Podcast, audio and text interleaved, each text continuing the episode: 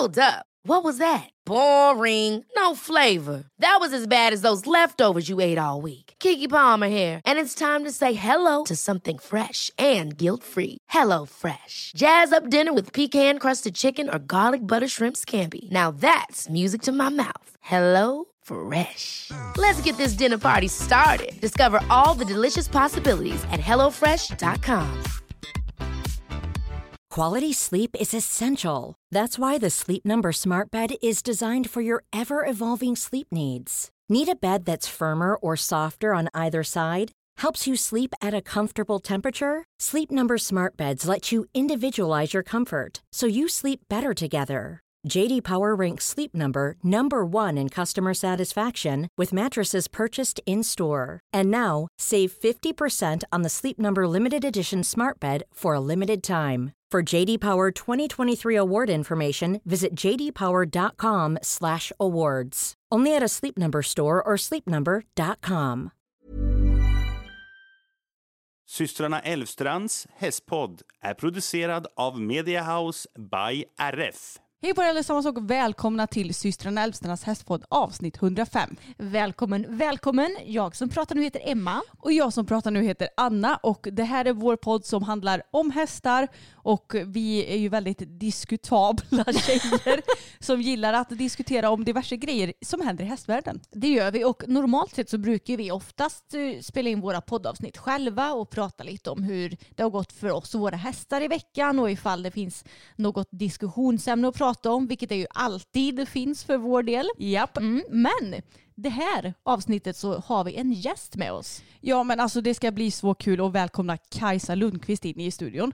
Och Kajsa har ju vi tagit hjälp av flertalet gånger och bland annat så var ju ändå relativt nyligen där jag frågade henne grejer om fokus för hon är ju ljudkommunikatör. Precis och för typ tio år sedan kanske, det var jättelänge sedan, så tog vi även hjälp av Kajsa till Tage och Boppen. Så det var väldigt intressant att höra alltså, det som våra hästar hade kommunicerat till henne. Och väldigt mycket stämde väldigt bra och vi har fått väldigt mycket hjälp också. I synnerhet du med fokus som har haft så pass mycket problem med honom. Ja men verkligen. Och det är så himla intressant. Man kommer verkligen hästen eller djuret närmre. Och man förstår på ett helt annat sätt hur de fungerar. Och det ska bli väldigt kul att höra vad Kajsa har att säga om alla våra frågor. För vi har många och ni har ju också fått ställa frågor i vanlig ordning så att de, de kommer vara lite blandade idag. Vi har inte sagt att vi har våra frågor och sen läsa eller lyssnarfrågor utan allt kommer i en och samma klump liksom. Mm, precis, och vi är väldigt glada att vi lyckades få till det här avsnittet med Kajsa för det har varit väldigt efterfrågat av er. Speciellt efter att du tog hjälp eh, ja, men av henne med fokus. Mm, verkligen så att jag tycker väl att vi tar och hämtar in Kajsa.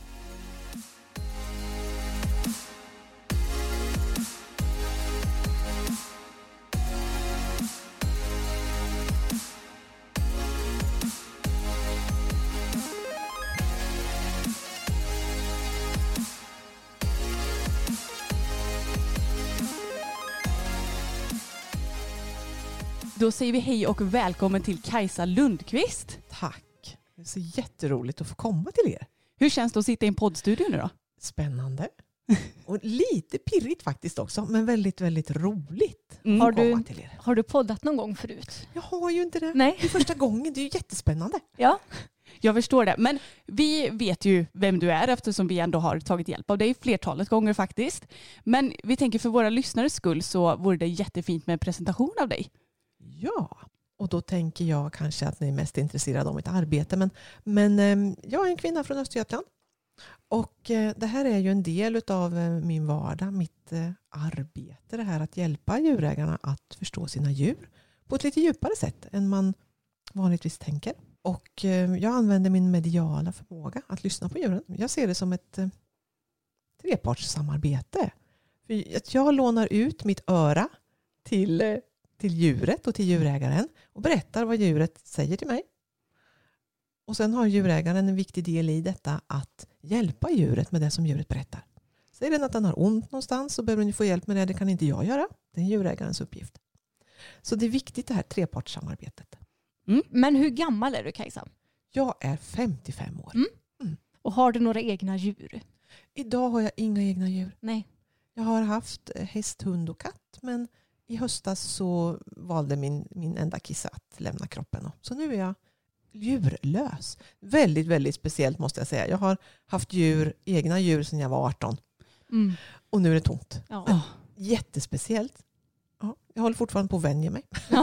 Har du planer på något nytt djur den kommande tiden? Inte just nu. Nej. Nej. Nu ska jag pröva och, och vara helt fri och bara kunna göra vad jag vill. Ja det måste ju också vara en bonus. Alltså den, kanske den enda bonusen som djurlös i och för sig. Precis. Det är ju väldigt tomt. Nu var det en kisse som jag hade. Men han tog väldigt stor plats ändå upptäckte jag när han Ja. försvann. Ja det är klart. Men när du hade djur brukade du prata med dem också? Ja, i vardagen. Ehm, det ser inte ut som jag gör när jag hjälper en, en kund eller en klient. För då blir det ju mellan tre och fyra och fyra sidor med, med svar som Mm. kommer. Så gör man inte med sina egna djur. Utan när det är någonting som inte fungerar då blir det mer så här, men vad händer nu? Varför gör du så här? Då kommer det här och nu att jag frågar. Och så får man till sig vad det är som är problemet eller vad det är som är så trevligt med att göra på det här viset. Ligga på köksbordet eller vad det handlar om för någonting.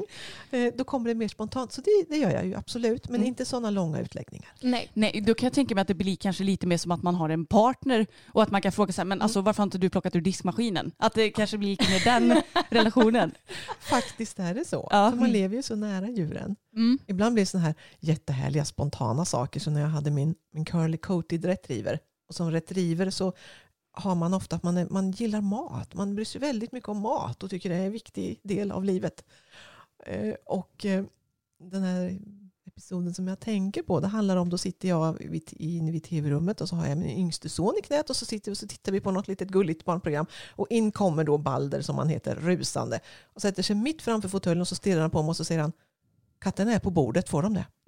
Nej. Nej, säger jag, det får de ju inte. Så lyfter jag ner sonen och så går vi och tittar. Och han har rätt. Det sitter två jättenöjda katter på bordet och slickar i smörasken. För att för en stund sedan så hade äldste sonen och en lekkamrat varit inne och så har de sagt vi är så hungriga, får vi ta en smörgås? Ja visst, säger jag, det får ni. Och så hade de glömt att sätta in smöret.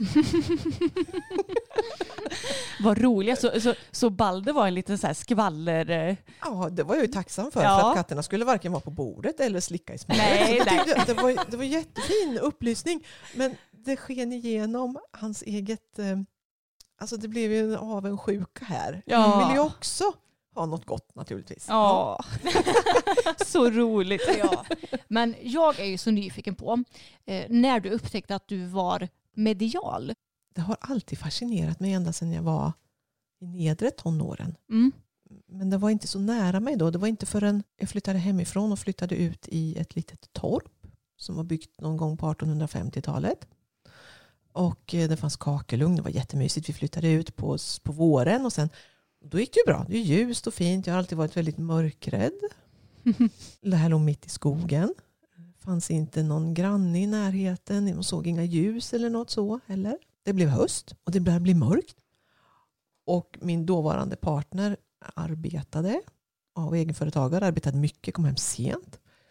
Och där sitter jag och läser i rummet och har en kakelugn men har ju ingen, ingen ved. Och det är ju himla mysigt. Få elda lite och kunna sitta lite där. Så till slut blir jag lite irriterad för att jag inte kan gå och hämta ved för jag är så mörkrädd.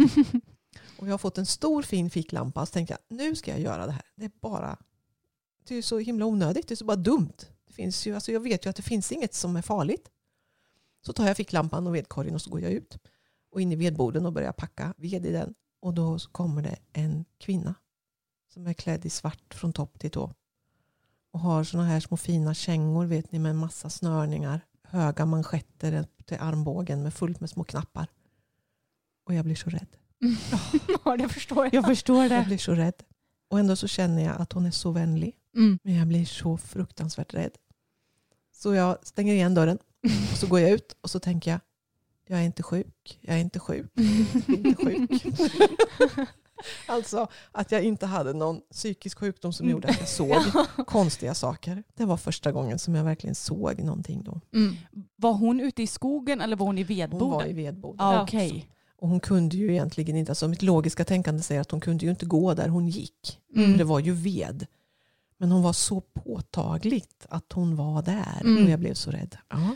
Trots att hon kändes så vänlig. Ja. Mm. Men hade du, har du innan där känt av typ några energier eller liksom eh, kanske förstått på något vis att ja, men det finns en eh, andevärld också? Eller vilken inställning hade du till det mediala innan detta? Det var ingenting som jag hade fått med mig hemifrån. Att men det här finns och det här är naturligt. Inte alls så. Nej, det hade jag inte. Utan det blev väldigt påtagligt. Och efter det här så kände jag att men så här kan jag inte ha det. För då såg jag mer och mer saker och jag kände att jag måste få en hjälp att hantera det här. Mm. Så det, det var själva öppningen till egentligen. Fast jag visste ju inte att det skulle leda till att jag kunde lyssna på djuren. Mm. Ja, men jag började här och sen lära, lära sig att hantera förmågan. Mm. Men hur lärde du dig att hantera den här förmågan? Då hade jag sån tur så jag hade en eh, dåvarande svärmor som satt med i en eh, förening där de mediterade. En förening för andligt sökande. Och då så berättade jag för henne att det här, det här är svårt. Kan jag, få, kan jag få vara med? Och då fick jag sitta med där. Och mannen som ledde meditationerna var medial. Så där fick jag hjälp. Mm. Vilken tur. Verkligen. Men när var första gången som du kunde tala till ett djur? Eller var det Ja. någonting som byggdes på? Det var senare. Det var inte så långt senare men kanske något år efter. Och då hade jag en häst och det var vår. Jag skulle tippa på att det kanske var slutet på april, början på maj. Det började bli så skönt. Vet ni, solen Mm. skiner och det luktar gott och det är så härligt. Och jag hade slutat jobbet tidigt och så nu ska jag hem och det ska vi rida en sväng och det är så himla härligt vårväder. Och jag knyter upp, binder upp hästen ute och vi ska borsta. Så hänger jag upp min hjälm på den där ställningen man knyter fast hästen i och så börjar vi borsta. Så står jag och borstar på ena sidan. Och så rätt som det är så säger han nej, inte nu igen. säger hästen. Och jag blir lite, jag blir ju lite överraskad. Sådär. Så jag slutar borsta och går fram till huvudet till honom och så säger jag vill du inte att vi ska rida idag? säger jag och pang så ramlar han omkull. Han faller ihop mot den sidan där jag stod och borstade. Men va? Mm. Hade jag inte flyttat på mig så hade han ju ramlat på mig. Mm. Så fort han slår i marken så reser han sig upp igen. Det är bara någon sekund han ligger ner. Så reser han sig upp igen och så skakar han på sig. Så står han där så slickar han sig lite om munnen. Jag blir helt förskräckt. Så här. Jag vågar ju inte rida på honom. Han, hade ju liksom bara, han bara föll ihop hästen. Mm. När han faller ihop så ramlar han lite på den här ställningen så den går sönder. Så min hjälm är ju bara ihopknycklad. Liksom. Och det som, är så, som för, jag förundrade mig över ganska mycket senare sen, det är det här att jag reagerade inte över att han hade pratat med mig, att jag hade hört någonting. Utan det jag var så, så förskräckt över, det var att han, över fenomenet att han hade fallit. Mm. Ja. Över det. Mm. Så jag vågade inte rida på honom på flera dagar. På Nej. grund av det här. Men vet du varför han ramlade eller vad liksom den här ramlingen berodde på? Alltså just då så förstod jag ju inte någonting. Mm. Men när, sen i augusti så ringde man ifrån samarbetet och sa du ska nog komma och titta på din häst, han ser lite konstig ut. Och då gick, han kunde inte gå ordentligt, han gick och Mm. vinglade. Och eh, det, var, det, det var mycket runt omkring där men till slut så fick jag köra honom till Uppsala i alla fall så att de hade honom där under observation. Och tittade och han blev bara sämre och sämre. Och eh, när de sen obducerade honom så såg man att han hade degenerativa förändringar i lilla hjärnan som Mm. gjorde att nerv, nervbanorna till bakbenen förtvinade. Okej. Så han hade aldrig kunnat bli bra. Men det som är intressant här är att han sa inte nu igen.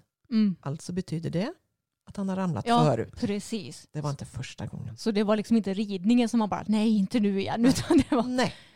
Han visste att han skulle ramla. ja. Ja. Men lillen. Men det är sånt här som man förstår efteråt. Ja. Ja. Det jag tänker är att jag tror att det här är jättevanligt. När man har djur, när man älskar djur, när man tycker om att umgås djur och vill förs- förstå dem så har man fått till sig sånt här. Men att andra, precis som jag, inte lyssnar på vad de säger. Man, liksom, man tar in det så här, ja ja, och sen så gör man något annat. Man, det är så konstigt att man inte registrerar och tar det till sig på riktigt. ja. Mm. Men när vi ändå är inne och pratar om det här att han sa inte nu igen. Hur kommer hästars ord till dig? Är det som att han säger saker eller är det bilder eller hur går den kommunikationen er emellan? Och det, det är ju på flera olika sätt. Eh, djuren pratar inte. Det är ju helt uppenbart, eller hur? Mm. Ja. Eh, men jag säger ju att jag pratar med djuren, eller helst säger jag att jag lyssnar till dem. Mm. För jag föredrar att lyssna mer än jag pratar. Men deras, deras eh, svar kommer ju till mig på olika sätt. Ehm, just den här gången så var det så uppenbart att, han, att jag verkligen hörde orden. Men jag får också bilder till mig. Och det kan vara enstaka bilder. Det kan vara som filmer där man ser ett scenario. Det kan komma som ljud, det kan komma dofter, jag kan få smärta i min kropp. Och det kan vara som hela paket med blandningar. Och det kan vara att man bara som en, som en, som en intuitiv vetskap. Nej, men jag bara vet att han är hungrig, jag måste gå ut och ge mer mat. Eller att man bara vet. Liksom. Mm. Det är på lite olika sätt. Och så kan det också komma som ord då, som Mm. det gjorde i det här fallet. Mm. Mm. Mm. Ofta är det en blandning av det. Mm. Jättespännande. Men hur länge har du jobbat med detta nu då? Utemot kund så har jag jobbat i 25 år. Mm. Det tog ju lite tid innan jag kände mig så trygg att jag faktiskt kunde påstå, säga till någon att Nej, men jag, jag kan det här. det tar tid. Ja, Mm. Jag kan tänka mig det. det. Det är väl så med många yrken att man kan bli lite sån i början bara. Eh, nej men jag vet inte om jag vågar ta betalt för det här. Är jag tillräckligt Precis. duktig? Mm. Precis. Ja. Och sen är ju dessutom det här fortfarande, inte riktigt lika mycket idag, men det är ju fortfarande kontroversiellt. Och, och att då stå, liksom, och stå upp för och säga att Nej, men jag, jag hör vad djuren berättar för Mm. mig. Mm. Eh, det tog lite tid. Och dessutom, som du säger också, ta betalt, våga värdera sitt arbete. Ja, det är väldigt svårt. Det tycker vi också är svårt för övrigt. Så Ja. det, det, det kommer nog kanske man alltid att tycka. Men jag, jag tycker att det här är så ja, men intressant när du pratar om hur du lyssnar till djuren och ditt arbete och att du är medial. För jag ser mig själv som en så väldigt stängd människa. Jag har aldrig eh, eller jo, ja, jag, jag tänker att jag inte har varit med om något övernaturligt till exempel. Eh, känner mig ganska så inte rädd, men jag skulle kanske inte vilja ha någon kontakt med andevärlden för att det känns så främmande för mig och jag vet inte om jag hade tyckt det varit så nice att ha så en massa andra som bara hej, hej, hej, hej, ska hålla på och prata med en. Och det känns ju som att de mediala förmågorna går ju lite hand i hand med att vara djurkommunikatör och att kanske också kunna ha kontakt med andevärlden. Men är det så eller kan man välja lite? Jag förstår precis vad du, vad du tänker. Mm. Jag tänker på min mörkerrädsla som jag började med att berätta om. Ja. Att eh, det var ju inte precis bättre i början då när jag Nej. hade sett den här kvinnan. kan jag ju säga. Där. Men jag har ju valt att, att arbeta på det här sättet. Det går naturligtvis att, att eh, lyssna till och att läsa av djur utan att använda sin mediala förmåga. Mm. Jag, jag, det, är min upp, det är min sanning. Eh, Det jag pratar om tillsammans med er här idag det är ju hur mitt arbete funkar och hur jag arbetar. Vi har ju ingen, ingen gemensam utbildning för de som säger att de kan prata eller lyssna till djuren. Och vi arbetar därför lite olika. Och tyvärr så har vi ju ingen förening eller, eller organisation som ser till att vi, att vi kvalitetssäkrar vårt arbete heller. Mm. Vilket ställer till det för kunden vid val av djurpratare. Mm. Det är viktigt att vi vet att det liksom är utifrån mitt perspektiv som Mm. vi pratar och inte utifrån ett allmänt perspektiv. Så jag upplever det att, att man, kan, man kan göra både och. Man kan läsa av djuren och då behöver du inte vara medial. För man kan läsa av energi. Det är ganska enkelt att lära sig. När jag använder min mediala förmåga så får ju jag hjälp att finna lösningar på problemen som inte jag skulle kunna tänka ut själv. Det är det som jag upplever är finessen med att knyta ihop de här två teknikerna. Mm. Alltså det blir lite djupare om Ja. du lägger på din mediala förmåga. Ja. Mm. För jag får hjälp. Mm. Och då kan jag ju få de här fantastiska svaren där djuret säger att "Nej, men, om min matte gör så här och så här när vi rider, då kommer det bli mycket lättare för mig. Mm. Eller jag har ont här, fast egentligen så sitter grundorsaken i vänster bakben, fast där har jag inte ont, för den, den, den skyddar jag och tar hand om. Sådana här saker. Alltså Mm. det, det kan inte jag, jag kan inte tänka ut det här. Nej. Och jag kan inte få djuren. Ibland så får vi ju de här solskenshistorierna när jag, när jag lyssnar på ett djur som har ett problembeteende. Och så, så nästa dag så har inte djuret problembeteendet längre. Det händer också. Mm. Mm. Eh, Det är inte jätteovanligt men det är inte det vanligaste. Det vanligaste är att djuret har ett ouppfyllt behov som ägaren måste hjälpa den med och sen försvinner beteendet. Men det här känner jag att det här är sånt som inte jag kan göra själv. Mm. Och då får jag hjälp och vägledning i det. Mm. Skulle vem som helst kunna lära sig att kommunicera med djur och koppla på den andliga förmågan eller kan alla lära sig lite mer om djurets energier och så som du nämnde först? Eftersom jag kan det här så kan alla. Okej. Det är min, jag är så övertygad om att det är så. Mm. När jag håller mina kurser så, så börjar vi ju där att vi börjar med det här grundläggande. Som alltid när man ska lära sig någonting så börjar man med grunden och då börjar vi med det här enkla att läsa av. Att använda sig, för de tekniker som jag använder mig av är telepati och psykometri. Och telepatin vet ju de flesta vad det handlar om. Det är när man har en ordlös dialog med en annan individ, en annan, något annat levande. Och psykometrin, det är då vi läser av. Det är det som du var inne lite på Emma, här, att man, nej men jag har aldrig känt något, jag har aldrig haft några vibbar eller Mm. sådana här saker. Eh, som jag tror ändå att du har haft Ja. på någon nivå. Eftersom vi är levande så, så är vi ju liksom, ja men vi är ju inte, vi är en del av, av, av allt levande och då känner vi, men så sorterar vi. Vi har ju en fantastiskt sinne som ibland lurar oss lite och sorterar bort saker och så säger vi att nej, oh, jag känner ingenting. Och så, fast det gör vi. Eh, så, så jag är fast övertygad om att alla kan. Men eh, vi måste öva. Mm. Mm. Jag brukar jämföra det med att det räcker inte med att köpa Gunde Svans skidor. Utan vi måste öva lite skidåkning också Ja. för att bli bra. Precis. Så det räcker inte att man kommer och går kurs hos mig och sen åh nu kan jag det här för jag vet hur man gör. Vi Mm. måste öva också. Ja. Mm. Så om, säg att jag nu skulle vilja bli medial helt plötsligt, Ja. skulle jag kunna utveckla det sinnet då? Det kan du. Ja. Men vi måste öva. Ja, precis. Och eh, det allra bästa sättet är att öva i grupp tillsammans med andra. Mm. Eh, därför så har jag inte haft kurser på länge nu med corona och det här. Men nu när vi börjar lätta lite så har vi kört igång igen. Mm. Och det är stor skillnad att sitta i grupp eller att jobba över, ja, men på distans, alltså med, med vad heter det när vi sitter på nätet? Ja men med teamsmöte eller Ja, något typ liknande. så. Ja. När vi har digitala möten. Ja. Mm. Det blir inte riktigt samma sak. Nej. Nej. Och dessutom har vi inte djur på plats då. Det har vi alltid på de här nybörjarkurserna som Mm. jag har. Mm. Men då är jag lite nyfiken på hur du arbetar med djuren och deras människor. Eh, Alltså hur all, hela processen går till egentligen. Ja, när man, om man är nyfiken tänker du och, och be om min hjälp? Ja. Mm. Först använder jag ju då de här teknikerna som jag har berättat om.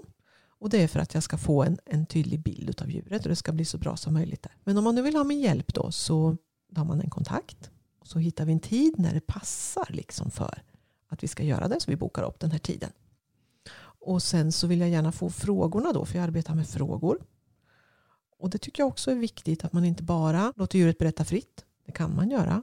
Men om vi nu ska jobba med svårigheter så, är det, så har de en tendens som de flesta andra levande varelser att man pratar om det som är lite lättsamt och roligt och trevligt.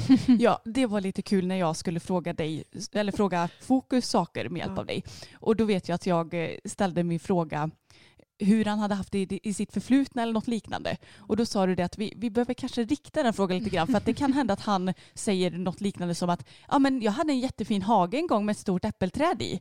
Och ja, därför kanske frågorna ändå behöver vara lite tydliga med vad man vill ha svar på. Ja, jag hjälper gärna djurägaren där för jag har ju lärt mig hur viktigt just själva frågeformuleringen är beroende på vad man vill ha för svar. Mm. Så jag brukar ofta fråga vad är det du vill veta? Vad vill du veta Anna när du frågar så här? Mm. Och då har du kanske en föreställning om att "Ja, fast jag vill ju veta om det är någonting som var svårt där. Någonting som kan komma upp idag som gör att, att vårt arbete blir svårt men jag fattar inte varför det krånglar. Mm. Och då har du ju egentligen redan, då vet du vad du vill veta men du har inte formulerat frågan utifrån det. Så, så, så att brukar få hjälpa till i den processen och så brukar få bromsa djurägarna lite för vi har maxantal frågor också och det beror på att frågeantalet är åtta idag. För det är ganska rimligt för om det nu är åtta saker som djuret vill ändra på då har djurägaren fullt upp och rätta till dem. Eh, I början då hade jag fler frågor men jag upptäckte att var det nu så att det var mycket och stora problem som man hade så kunde det bli så att djurägaren blev helt överväldigad av det här. Och så kände man liksom att, nej men gud, ja, nej, nej men det kan nog inte vara så här. Jag väljer att tro att det inte är så här för att nu vart det så mycket att ändra på. Så jag, jag klarar inte det. Mm. Och därför är det bättre att begränsa och så har man olika teman och delar upp det så kan man alltid ta ytterligare samtal och jobba djupare. Men när vi då har bestämt de här frågorna och vi har bestämt en tid när jag ska lyssna på djuret så sätter jag mig hemma. Jag jobbar nästan uteslutande på distans idag. Och ställer frågorna till djuret, antecknar svaren. kommer väldigt mycket information. Och sen när jag har jobbat färdigt så har vi en genomgång med svaren tillsammans med djurägaren. För det är jätteviktigt för mig att djurägaren förstår. Att jag lyckas uttrycka mig så djurägaren förstår vad, det liksom, vad svaren innebär. Och hur Mm. man ska gå vidare. Sen får man då de här, det här protokollet också som man själv kan läsa. Dels är det viktigt för att det är så mycket information. Men det är också viktigt därför att man, jag ska inte kunna om djurägaren skulle uppleva att men det här stämmer inte, det här är fel, det här är konstigt. Så, ska djurägaren, så har djurägaren ett protokoll att backa upp det här. Så att, då kan inte jag säga att oh, nej, men det har jag aldrig sagt. Mm. Och nej, men du har missförstått det här. Eller djuret ljög för mig, vad tråkigt då.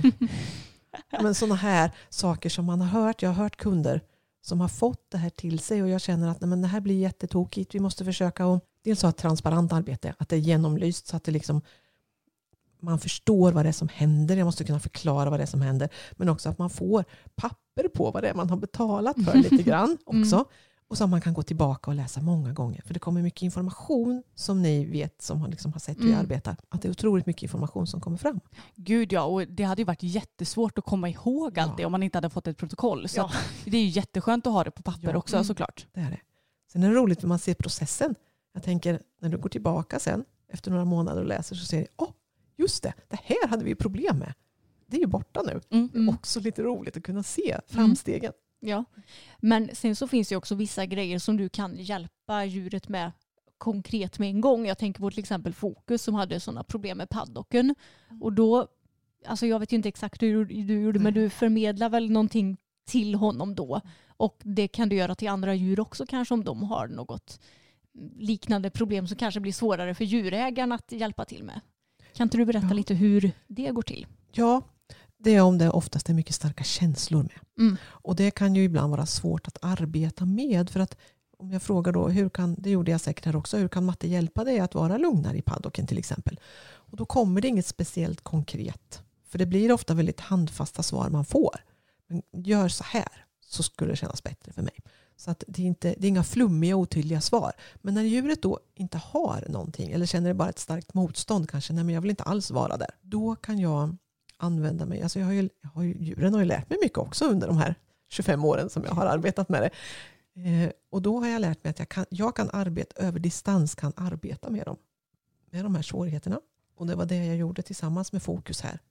Att han och jag tillsammans gick ner här nere i paddocken och han fick visa mig hur han beter sig mm. när han upplever det här. Och sen så tillsammans där så, så hjälpte jag honom att, att vara kvar i rädslan.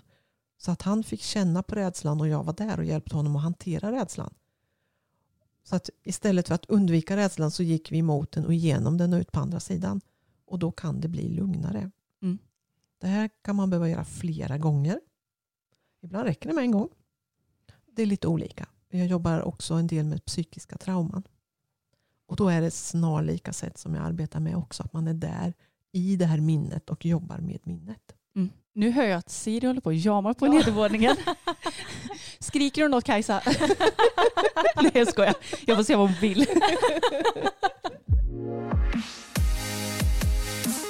Men du pratar ju nu om att du brukar kommunicera med djuren på distans och att det du gör nästan bara nu och det är nog många, eller det är många som har ställt den här frågan att hur kan du prata med djuren på distans och hur går det till? Hur vet du att du pratar med rätt djur? det är väldigt intressant tycker jag. Ja det är det. Och bara det här, jag tycker att det är så fantastiskt att det går. Från början, när jag började arbeta, då jobbade jag bara med att jag träffade djuren med direkt kommunikation. Jag träffade djuret och djurägaren. Eh, jag jobbade en period väldigt mycket i Stockholm och då handlade det om att man skulle sitta inne i boxen. Det gjorde jag också. Jag gjorde allt för att, för att hjälpa djurägaren att ta till sig det här. För jag vill ju att de ska kunna hjälpa djuren. Jag vill att djurägaren och djuret ska få en djupare relation och att det ska fungera. Så då satt jag inne i boxen hos hästarna och där vet ni att där är de ju olika. En del låter den vara i fred och en annan håller på och puttar och petar och tjatar godis och håller på med den hela tiden. um, Och då är det inte så konstigt för då har vi människor lättare att acceptera att det kan vara så här. Att man kan lyssna på djuren. Och om inte annat så kan man ju som djurägare tänka att ja, men hon ser ju ändå saker så att hon kanske kan se någonting som hon kan berätta som kan hjälpa mitt djur. Men idag, så dels så blir det väldigt kostsamt att resa för djurägaren och för mig och jag får lägga jättemycket restid.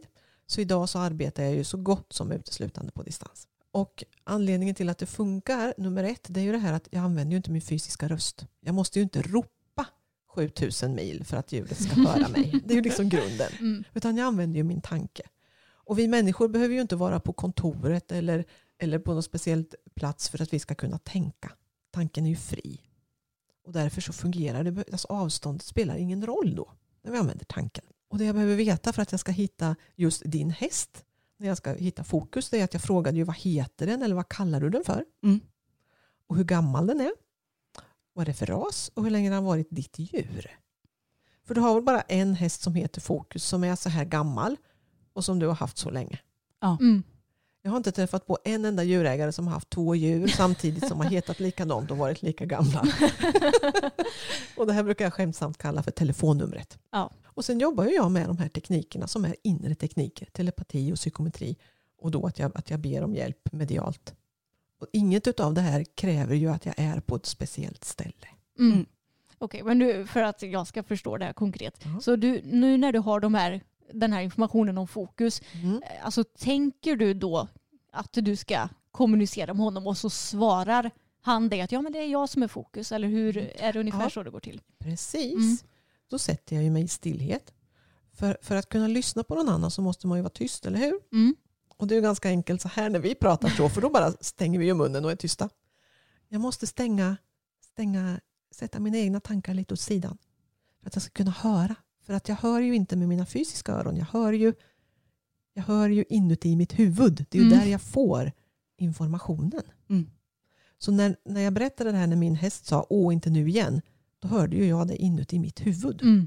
Det var inte med mina fysiska öron. Nej. Då så sätter jag mig i stillhet. Jag har skrivit ner frågorna och då så tar jag kontakt. Då fokuserar jag på, på, på fokus i mitt huvud.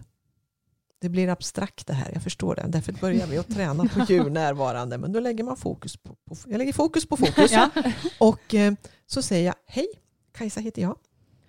Anna undrar lite saker och har lite frågor. Och jag skulle vilja ställa dem till dig. Och då känner jag, om han är där, då är det som ett, det finns som ett, det blir som ett litet motstånd. Jag känner att det är någon där. Mm. Och då ställer jag mina frågor. Och då börjar jag alltid med att fråga när jag träffar ett nytt djur. Då har jag ju presenterat mig. Hej, jag heter Kajsa. Då frågar jag, vem är du? Och då berättar de om vilka de, hur de upplever sig själva. Mm. Och det kan ju vara allt ifrån att jag är hästen som har ont.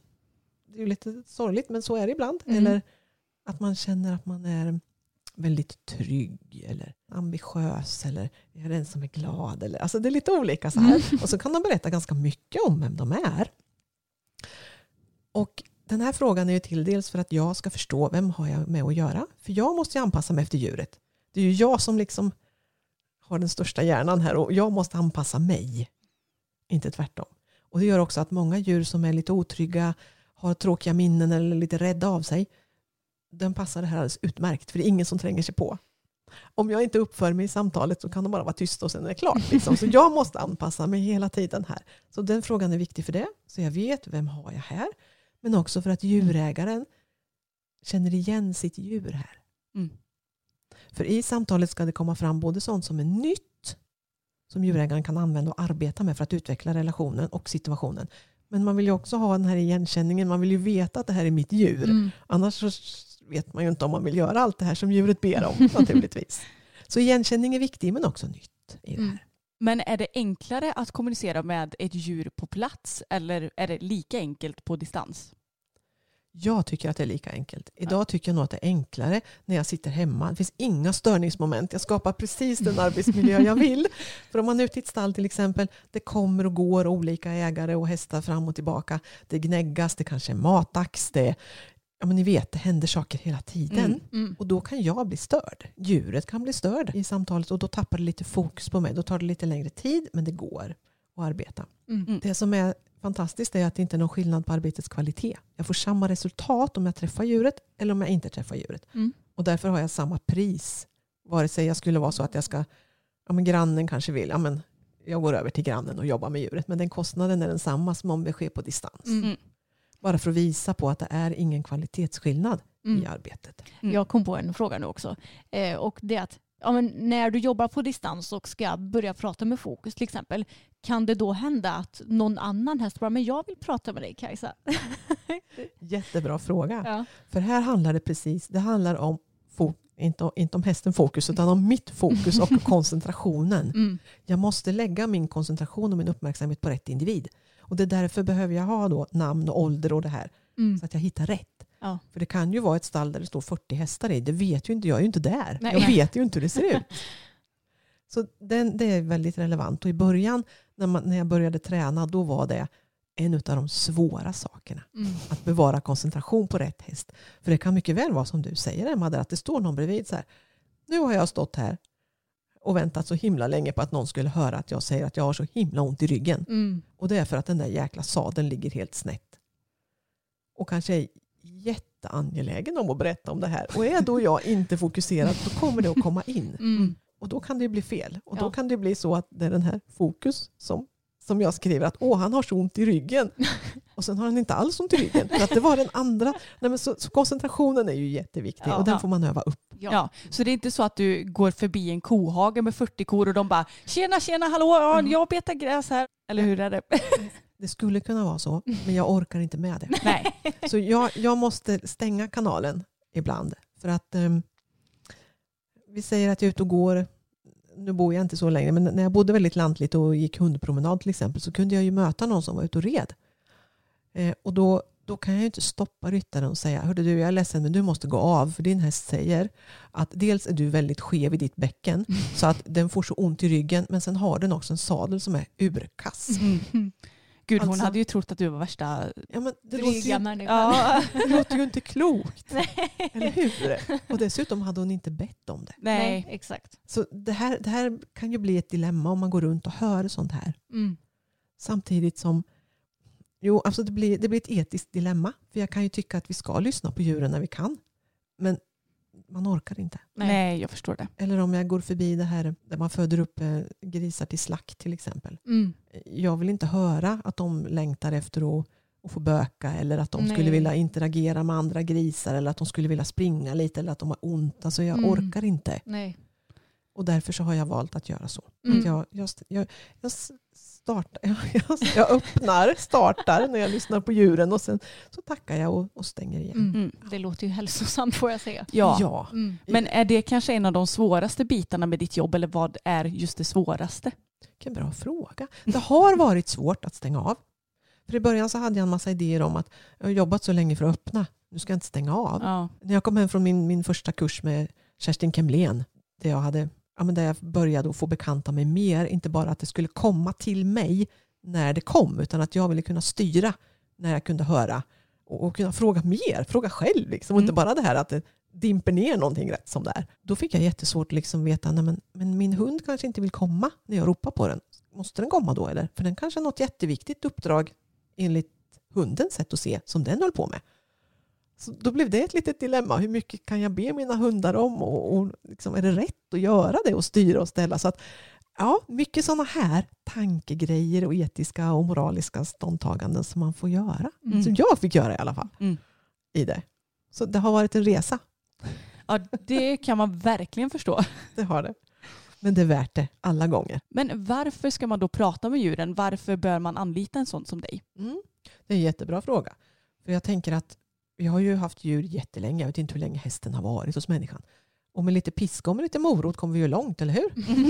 Så mat, alltså locka lite här och sen så kan man ju alltid tvinga den. Mm. Alltså vi har ju spön och vi har ju olika sorters eh, fina bett och kedjor och grejer. Och, ja Mm. visst, man kan, man kan eh, binda ihop och knyta fast och, och sådär. Mm. Eller hur? Mm. Så det är en jätteviktig fråga. Men det som man också ska veta när man använder sig av, av en, en pedagogik eller en träningsmetod där man använder att man ska undvika smärta så gör ju bara djuren precis så mycket som att man undviker smärtan. Man gör så mycket som att jag vet att om jag gör så här då får jag ingen pisk. Men när man pratar med djuren så kan man skapa ett samarbete som, är, som blir mycket större. Mm. Man kan gå in på mycket djupare och små nivåer när man arbetar. Man kan be djuret också att, att kanske, även om det är, man kanske jobbar med räddningshundar till exempel, då kan man, de har ju ett jättetufft arbete i det här. Och, och man vet att nu har den jobbat så här mycket, men vi är så nära att hitta den här människan nu. Och då kan man, kan man genom det här finliret som man kan skapa tillsammans genom att lyssna på djuren och låta djuret vara delaktig i samarbetet på ett helt annat sätt. Få djuret att kunna jobba kanske en timme till med det här och så lyckas man rädda den här människan. Mm. Till exempel. Mm. Och man kan dra ner det till en, till en mer, vad ska man säga, hobbynivå där man kan få hästen att, att kunna anstränga sig och ta i lite mer för att nu är banan nästan färdig. Mm. Eller att vi kan hoppa ett hinder till. Men vi kan också vända på det och sen kan vi säga att den här tävlingshästen som arbetar på en jättehög nivå, den tillåts att signalera att ja, fast den, det är inte okej, riktigt okej i kroppen. Den, jag skulle välja att helst inte tävla nu. Okej, då slipper vi få en skada som kanske tar tre månader innan den läker. Mm. Alltså att vi får, det blir ett finlir på en helt annan nivå. Mm. Och vi, kommer mycket, vi får en relation som utvecklas fortare och djupare när vi lär oss att lyssna på djuren. Mm. Så det, finns så, det finns så mycket som kan bli bättre i det. Mm. Ja, det finns väldigt många fördelar helt enkelt. Ja, Mm. det gör det. Mm. Det är för bra för att inte användas. Ja, Mm. men det här när man ställer frågor till sitt djur då. Finns det några frågor som du rekommenderar och finns det frågor som du, alltså det är ett big no-no? Det är alltid viktigt att fråga hur djuret mår. Och med det menar jag då att, man, att den får berätta hur den känns i kroppen och hur den mår psykiskt. Om den känner sig glad eller pigg eller om den är lite deppig av någon anledning. Det är alltid viktigt att ha med. För att annars kan vi inte jobba med det här varför den har svårt med höger galopp till exempel. Eller varför den inte står still när jag sitter upp. För tänk om det är så att den har ont i ryggen. Mm. Och därför gör den så här för att den vill visa ryttaren att det inte funkar. Det är Mm. något som inte är riktigt bra här. Så vi börjar alltid med den. Den enda fråga, alltså frågorna är fantastiska för att de kan svara på så mycket mer än vi tror. Och det är helt underbart. Och det har jag fått lära mig den svåra vägen. För jag har inte sagt det till djurägaren, men jag har tänkt tankar när de har liksom frågat, velat ställa frågor, så har jag tänkt att men herregud vilken fråga. Det borde de ju förstå att det kan inte djuren svara på. Så har jag tänkt, men jag har antecknat frågan och jag har ställt den och så har jag fått världens svar. Mm. Och det är bara för att jag ska lära mig att jag ska inte tycka någonting utan det här är djurägarens stund. Mm. Det är djurägarens frågor och svaren är till dem. Mm. Det har ingenting med mig att göra. Utan det ska, jag är bara ett öra. Jag är bara en kanal i det här. Så, så att det har jag fått lära mig. Den enda frågan som man inte får ställa det är när jag arbetar med djur som har alltså döda djur som inte är kvar i sina kroppar. Och det, det är någonting som kommer mer och mer för det är väldigt läkande. Många djurägare tycker att det är fruktansvärt svårt det här att avsluta ett djurs liv, att bestämma det. Och när man kommer till mig och vill ha hjälp med sorgarbetet och har frågor att ställa till sitt djur som har lämnat kroppen så får man aldrig fråga. Den enda frågan man aldrig någonsin, som jag aldrig någonsin ställer det är Ville du levt kvar? Ja. Mhm. Du kan inte ändra på det. Varför Nej. ska du fråga? Ja. Om djuret då skulle säga att ja, men jag kunde kanske ha levt lite till så skapar det bara så otroligt mycket skuldkänslor Mm. och du kan inte göra ett dugg åt det. Så det blir bara ett lidande för ägaren Mm. och det leder ingenstans mer än till smärta. Mm. Nej. Så det är det enda, annars är det fritt fram Mm. och fråga. Är det vanligt att du pratar med djur som har gått bort? Ja, Mm. det är det. Mm. Och även inför att man ska ta ett beslut Mm. om djuret ska leva eller inte. Och då gör vi det i samråd med djuret. Vi frågar hur djuret mår, om det tycker att lever ett värdigt liv, om det vill gå igenom den här stora operationen. Det kan, du kan bli bättre efter, men det kommer att få lite ont i början. Det blir medicin, det blir, alltså man förklarar situationen och sen kan djuret vara delaktig i det här. Mm. Mm. Vad fint ändå. Det är så mycket lättare för djurägaren att ta ett beslut. Även om man fortfarande alltid står kvar med sorgen och smärtan efter förlusten. Men man vet att djuret var med på att lämna kroppen. Mm.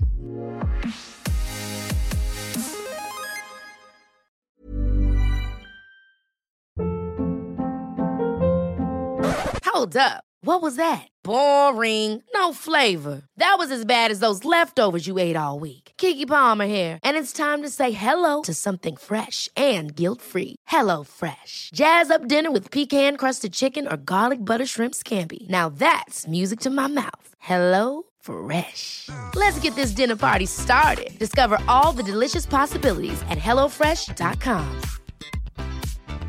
Hey, it's Ryan Reynolds, and I'm here with Keith, co star of my upcoming film, If, only in theaters, May 17th. Do you want to tell people the big news?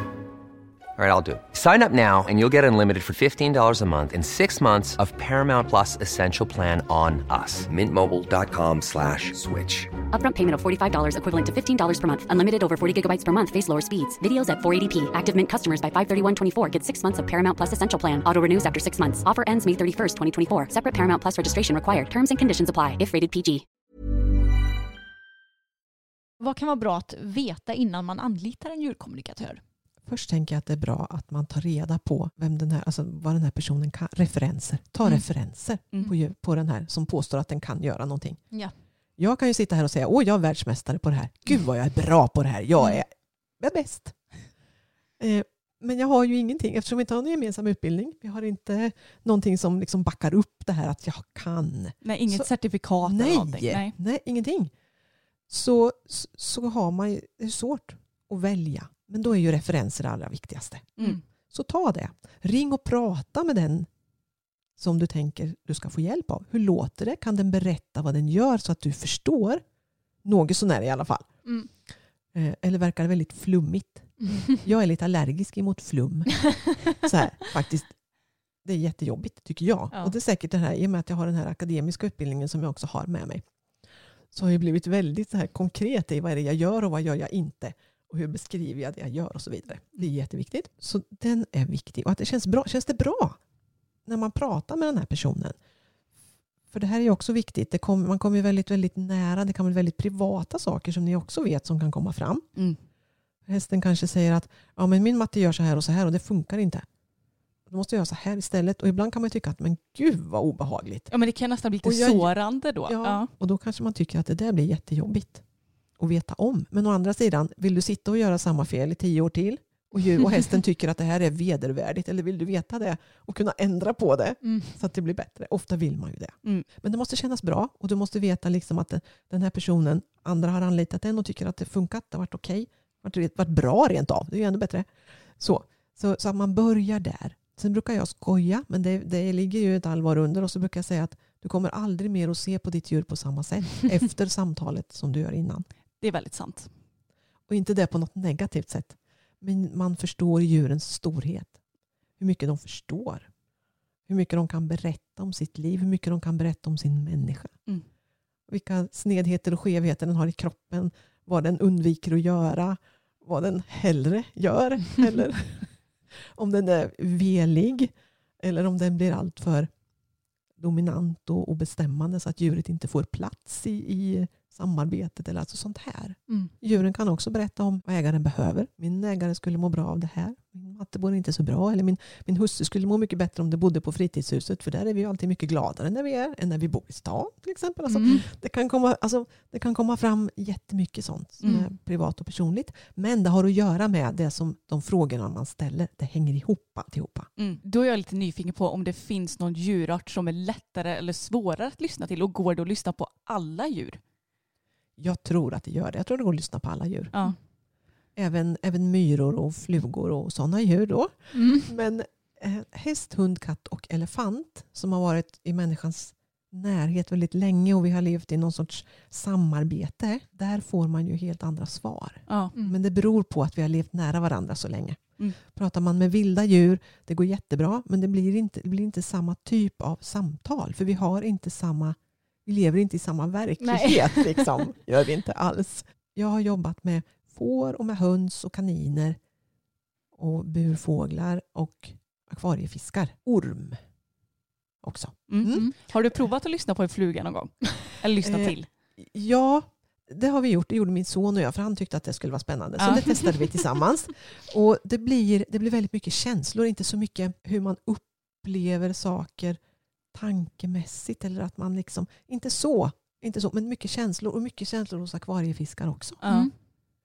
Det är lite häftigt Mm. faktiskt. ja, verkligen. Men har du något favoritdjur att lyssna till? Nej, jag har inte det. Nej. Jag tycker att, att eh, och likadant det här om man liksom att, men vad, är det, vad är det mest speciella samtal du har haft? Jo, det, det kan man ju säga att man har, men ofta är det det sista samtalet för att det blir så starkt när man Mm. blir påverkad och det som ligger närmast i medvetandet.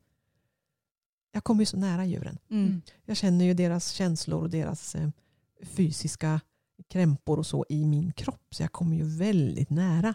Men visst finns det speciella, speciella djur. Mm. Det gör det absolut. Mm. Men inte någon speciell. Det är ju personligheten. Ja. Inte just djurkroppen. Mm. Fungerar hästars tankar och känslor på samma sätt som människans eller skiljer det sig åt? Ja det gör det ju. Mm. Känslor, mm, de har nästan alla känslor som vi har. Men de tänker ju inte som vi. Nej. Sen ibland så blir jag förvånad över hur mycket de ändå förstår. Men det här som man fortfarande hör tyvärr.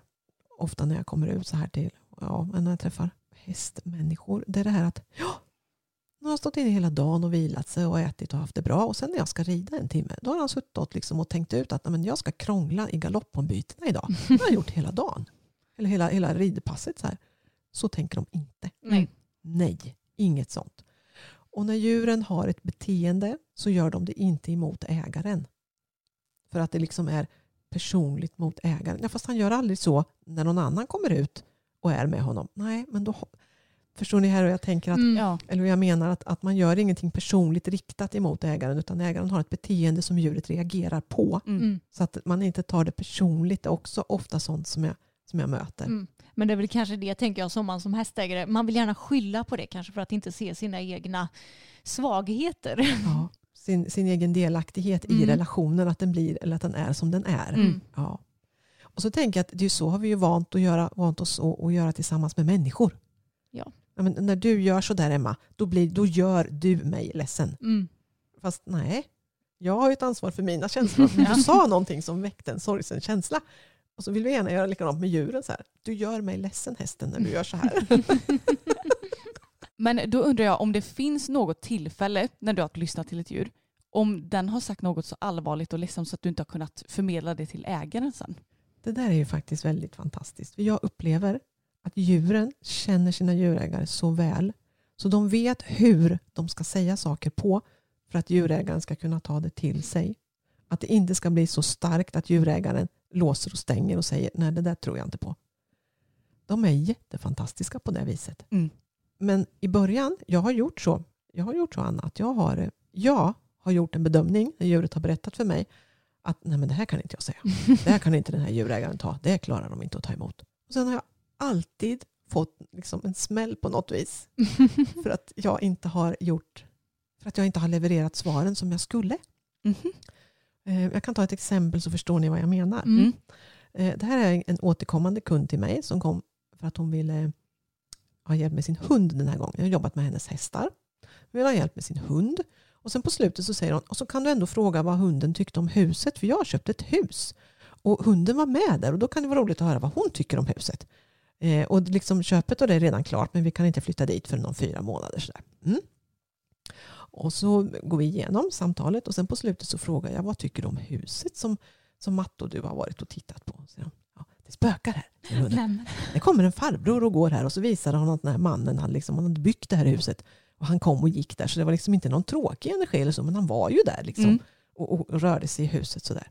Och så pratade han lite mer om huset så, och så tänker jag så här att nu visste ju jag att den här kvinnan var ensamstående Mm. och hade, hade inte bott så här lantligt någon gång och att det låg lite avskilt och så här hade hon ju sagt. Så jag tänkte, jag kan inte säga det här. Hon kan ju inte bo där ute i mörkret själv. Och vet om att det är ett Att det spöke. Det går ju inte. Så jag berättar allt det här positiva som, som eh, hunden har sagt om den här platsen och så här. Och sen så blir det väl en liten paus eller någonting där. För då säger jag så här, ja jag har hört att det spökar där, säger hon då till mig. Mhm. Tänk om jag hade liksom hållit tillbaka. För så berättar jag, ja hon säger det, säger jag då så här, liksom, Mm. På slutet här att det, ja, att det är en man som kommer och går men att det är en lugn och fin energi så det är inget, inget stökigt. Mm. Liksom. För jag, hade, alltså jag visste inte om jag verkligen skulle säga det eller inte till henne. Mm. Men det var inte till mig, det är inte upp till mig att bedöma. Det är inte mitt. Och så har det blivit några gånger. Att jag har tänkt att men gud så dumt, det här kan jag ju inte dela. Men då har jag alltid på något vis liksom fått tillbaka till mig att liksom, håll inte på så här. Nej, Mm. säg det, allt. Det är, inte, di- nej, men det är ju inte till mig. Jag är Nej. bara en kanal liksom. Mm. Och så bara berätta det djuren säger för att det blir rätt. Mm. Jag känner inte ägaren. Jag har ju inte ens sett ägaren idag när jag jobbar så mycket med på distans. Så att jag kan ju inte ens bilda mig en egen uppfattning om ägaren eftersom jag inte ser ägaren. Och likadant så om man är skeptisk till det här och inte tror på det. Då är det allra bästa man kan göra att beställa en tolkning på distans. För då ser jag inte djuret. Jag kan, jag kan ju vara jätteduktig och veta massor om anatomi. Nu gör jag inte det. Men jag skulle ju kunna. De vet inte. Mm. Då skulle jag kunna se, oj den där hästen är jätteskev och så skriver jag att eh, hästen har ont i, i ryggen för att korset är skevt. Alltså jag skulle kunna se så Mm. mycket. Det här är en otrygg individ för jag ser att den viftar med öronen och den står och är spänd och den rycker lite så här. Men nu ser jag dem inte. Mm. Så allt jag skriver, det enda jag har som jag kan skriva i protokollet som svar, det är det djuren säger. Mm. Eller ger mig till mig då som bilder eller ord eller känslor. Jag har ju inget annat. Nej. Vad är det mest sorgsna som en häst har berättat för dig? Det första som kommer upp det var en travhäst som jag jobbade med. Det är länge sedan. som säger, nu kommer jag ju inte ihåg ordagrant så här för nu är det ju väldigt, väldigt länge sedan. Mm. Men eh, det här är i alla fall en andelshäst som, som en av ägarna vill köpa loss då för att de, eh, den presterar inte. Och den ska gå till slakt och de ska komma överens om det de här tillsammans. Men det är en som vill köpa ut den för hon tycker att det är fel. Och då har jag ställt lite frågor och hästen är väldigt arg. Och då så säger hästen till slut liksom så här, ja vad har jag för val säger hästen, springa eller dö. Nej. Åh. Det är sånt där som gör ont. Liksom så. Mm. Om det verkligen inte finns något val i det. Det var en väldigt traumatiserad häst också. Som, män, alltså som människan hade varit elak och utsatt för olika saker. Och ändå så är den här hästen så, alltså den är så vänlig inuti. Och så säger liksom så här, hur kunde mitt liv bli så här? Mm. Istället för att liksom kräkas ut sin avsky eller sitt hat emot människorna. Så nej, men hur kunde det bli så här? Liksom så. Och det är också, det blir också, det väcker ju så mycket hos oss det här. Ja, Mm. vad fina de är ändå. Ja. det är, Mm. de är fantastiska. Ja, och jag, jag minns ju så tydligt för vi har ju tagit hjälp av dig flertalet gånger Mm. och första gången var väl för, alltså gud nu vet jag inte hur länge sedan det var. Många år sedan. Väldigt många år sedan, säkert 10-12 år sedan. Ja, det är det sånt. säkert. Ja. Ja. Mm. Superlänge sedan. Och då hade vi Tage och Boppen och det, då, det, då träffade ju du dem fysiskt Ja. minns jag. Mm. Precis. Och då så när du pratade med, med Boppen, han eh, var ju eh, 182 centimeter i mankhöjd och finns tyvärr inte kvar längre för vi fick ta bort honom förra året. Men då minns jag så tydligt när du berättade att han sa att han tyckte det var så jobbigt när folk sa att han är så stor och sa det i så negativ klang. Mm. Och då vet jag att jag och Emma grät båda två för att det blev så här, vad jobbigt att hästar går runt och känner sån Alltså lite som när man själv, ja, ja du är tjock, ja, han, Ja. Han är, så har vi dragits med Mm. lite hela livet. Att, ja, Mm. ja men knubbiga Anna liksom. Mm. Men då har Boppen också en sorg att folk tycker att han är så stor. Ja, och jag minns att han, att han sa också att eh, folk tycker att Tage är mycket sötare än Ja. mig för att han är liten och söt. och det var ju väldigt sorgligt att höra. Ja, För jag menar i våra ögon så är ju båda två lika fina. ja verkligen. Och det, det är ju väldigt sorgligt när de uttrycker sig så. Men ändå så var det så skönt för oss på något vis att höra. För att då visste vi att vi kunde försöka att hjälpa Boppen att känna sig fin också. Ja, ni ser hur medvetna de är. Mm. Och det här beror ju på att de plockar upp våra känslor. För när, de säger sådär att oj vad stor han är. Då blir, det blir ju inte någon sån här skön, mjuk, gullig känsla. Utan det blir ett litet avståndstagande nästan. Man Mm. kanske backar ett steg också. För han är ju så himla stor. Mm. Liksom, så. Precis, så han kanske inte alltså förstår kanske själva orden men att han förstår Känslan. energin och Ja, kroppsspråk och allt Det är det de Mm, tar. Precis. Ja, det gör de. Och Mm. nu när ni, när ni berättar det så kommer jag att tänka på en annan häst som jag också jobbade med som, säger, som sa till mig så här, de tror att jag är lite imbecill. Och jag blir så full i skratt åt det där ordet för det är ett ord som inte jag använder. Alltså att han är inte så himla smart den där. Jaha. Betyder det ordet. Och att han hade fångat upp det. Det, betydde, det berodde på att det här var en lite långsam häst. Han, han behövde tid, alltså han var så noga så att han ville verkligen höra, okej nu gjorde hon den här hjälpen. Ja, mm, jag gör så här. Det tog några sekunder och då trodde de att han var ointelligent för Mm. att han inte liksom var så där himla supersnabb. Mm. Ja. Men han ville göra rätt. Det var viktigt för honom. Mm. Så han var lite lång och då fick han höra. Eller, ja, de kanske inte ens sa det. Nej. Men de hade den känslan inom sig. Och det hade han ju snappat upp. Ja, Liksom. När det egentligen var tvärtom, att han bara försökte göra det. Ja, Mm. Mm. Finns det något tillfälle där du inte lyckats kommunicera med djuret som planerat så att du inte har kunnat hjälpa djurägaren? de gör ju inte det. Jag upplever ju att de, när man är villig att höra och väntar in dem så pratar de. Mm. De vill kommunicera. Och de har försökt ofta ganska länge på olika sätt att berätta för sin människa. Så jag upplever inte att, att det är så att, de, att liksom jag tar kontakt och sen är det tyst och det händer ingenting. Det har Mm. aldrig hänt. Nej. Däremot finns det svåra situationer och det är ju om djuret är i chock. Då är det väldigt svårt att kommunicera. För då är de ju liksom inte där. Mm. Och likadant om de har vissa djur som har råkat ut för trauman och jag ska jobba med traumat. Det kan vara svårt. Det kan vara svårt. Men då får man, jag har lärt mig är att man får stanna kvar då vara kvar i kontakt. Sen brukar det, när jag då, då får jag, det har jag ofta fått veta då att när men hästtransporten har vält och hästen har varit där i till exempel. Då vet jag om det. Mm. Och då är det ju lättare att fråga också för då kan jag fråga rakt på. Hur kändes det i transporten när den välte? Och då, då kan de ofta inte skydda sig utan då kommer alla känslorna upp. Det är precis som om vi skulle ha varit med om en bilolycka och jag är jättenyfiken och så frågar jag, Åh, hur var det Anna här nu körde i diket här och bilen voltade. Då kommer ju känslorna. Du kan liksom inte värja dig. Nej. Likadant med djuren. Att det kom, då, kan jag få, då får jag de här känslorna och då får jag varsamt ta emot dem och så kan man nysta lite. Men det är inte lätt.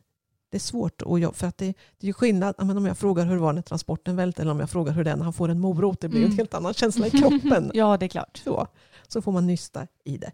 Det är svårt. Men annars, annars är de ju så himla medelsamma. De vill ju. Mm.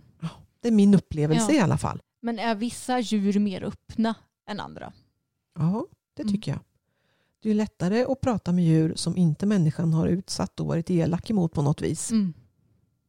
En djur som vet att människan inte lyssnar. Eh, Att det är smärtsamt när människan är nära till exempel. På. Så.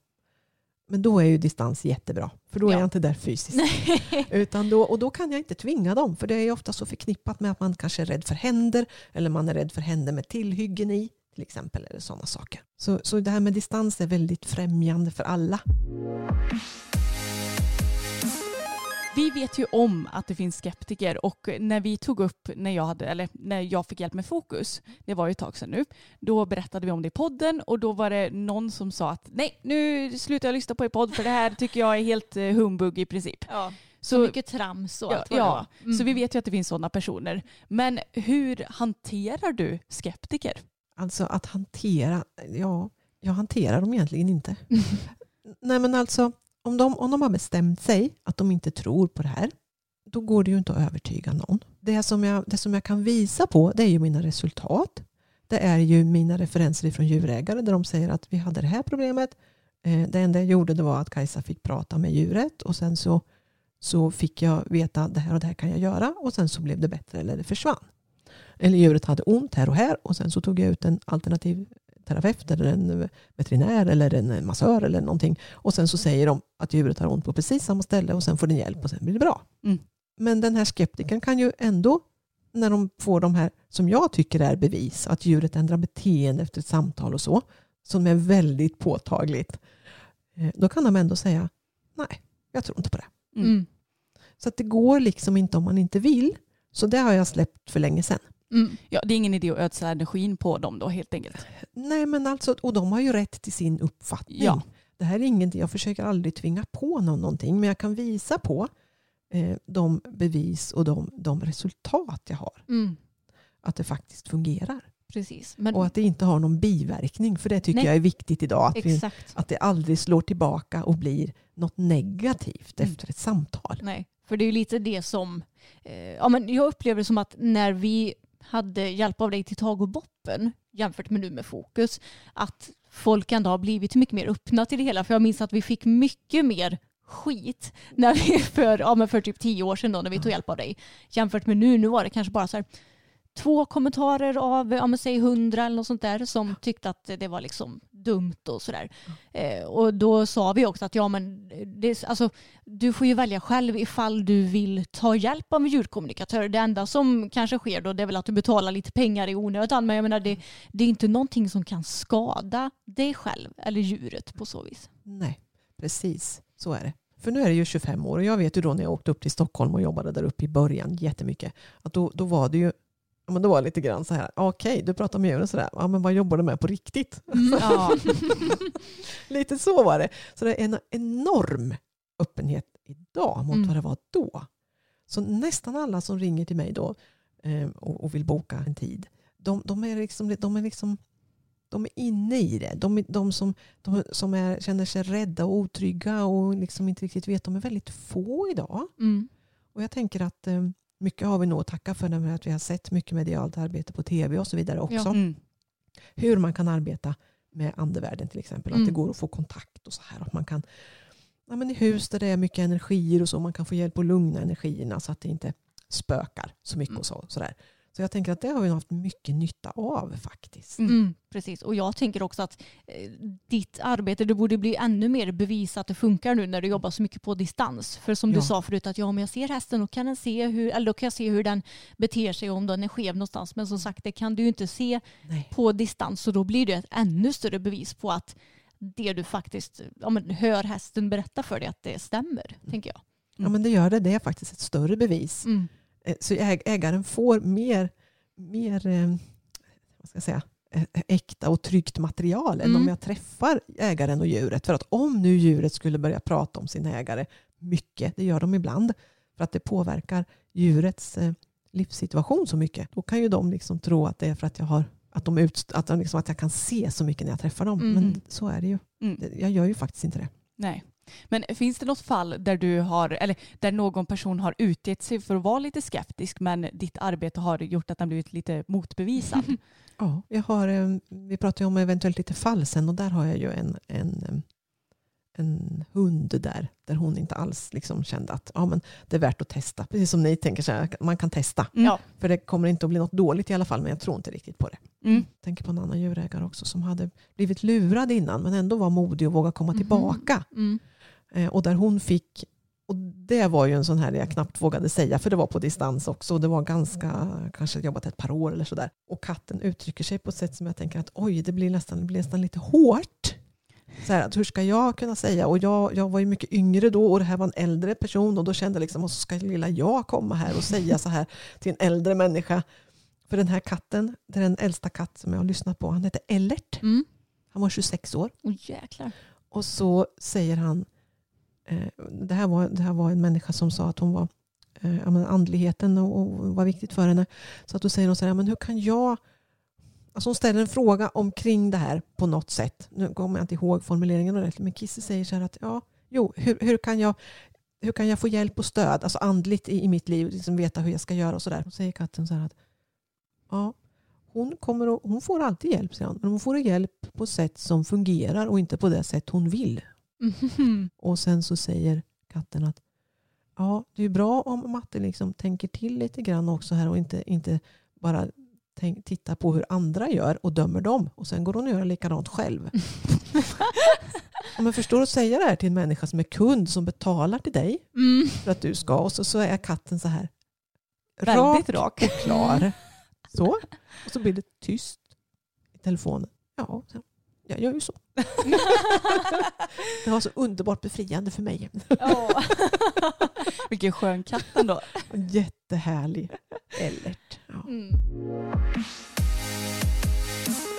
Men jag är ju nyfiken Kajsa på om du har några fallbeskrivningar med djur som du har hjälpt. Och vi kan väl börja med om du har några spännande hästar att prata om. ja, jag har ju träffat ganska många hästar. När jag tittar i mina referenser så är faktiskt hästägarna lite dåliga på att skriva referenser till mig. Jaha. Det hade ju varit lite roligt. Ja, Mm. katt och eh, hundägarna är duktigare, men jag har ju ändå. Men, men när jag tittade så såg jag att det var övervikt på dem. Jaha. Ja. Eh, jag har en sån här underbar häst som man inte glömmer. Det var också, ja, han, han bodde i Stockholm. Han finns inte längre så jag kan säga vad han heter. Han heter Lizard, hette Lizard. Och vi jobbade med honom i omgångar. Bland annat så, så det här var ju en häst utav eh, dressyrstam. Och han, blev så, han var så vacker och så fin så att eh, ägaren som egentligen var en, en hopp, eller spekulanten som egentligen var en hoppryttare blev så kär i honom så hon ville ha honom ändå och tjata till sig honom ändå. och så tänkte hon att ja, men jag får väl rida dressyr och så höll hon på med det och så kände hon att åh, jag längtar efter att hoppa. Och så började hon att hoppa lite med honom och han hoppade ju skrutt. Han hade ingen naturlig fallenhet alls för att hoppa. Så de hade det lite svårt och hon försökte allt möjligt och hon kände nej det gick inte bra. Och så ringer hon till mig och säger hon, alltså du har ju hjälpt mig med så jättemycket. Den här hästen höll på att trassla i transporten, han klättrade över bommarna och han höll på och jobbade med det där och det vart bättre. Och sa hon, kan inte du hjälpa honom med, med hopptekniken? Och, jag kan ju inget sånt. Så, ja, nu vet jag sjutton, men jag, alltså, det är ju spännande. Man vet ju inte var gränserna går för Nej. det här är ju jättespännande. Så jag säger ja, har du, har du några bilder eller något på någon som har rätt teknik så att jag liksom har något, får något så jag vet hur det ska se ut? Ja, men jag hade då någon, det är så länge sedan så hade man DVD eller VHS. Skicka, skickade någon sån här VHS-film till mig med några såna här toppryttare som hoppade så jag kunde se lite hoppteknik. Så. Mm. Ja, men det här testar vi. Det här blir jättebra. Så då så jobbade jag med honom i några omgångar med att ge honom bilder av hur kroppen ser ut och hur det känns i kroppen när man har rätt hoppteknik. Mm. Aha, gjorde vi. Och hästskrället tar ju efter. Så han blir ju bättre. Helt fantastiskt. Nej, så häftigt. Så det, ja, det, det här är jättespännande. Alltså. Ja. Så här skulle jag vilja jobba mer med. Ja. Men det kräver ju att man får jobba några gånger Mm. med det. Precis. För det är ju liksom ingen quick fix så. Nej. Eh, och han var väldigt lättjobbad också, hör ju Mm. till saken. Så. Mm. så det gjorde vi.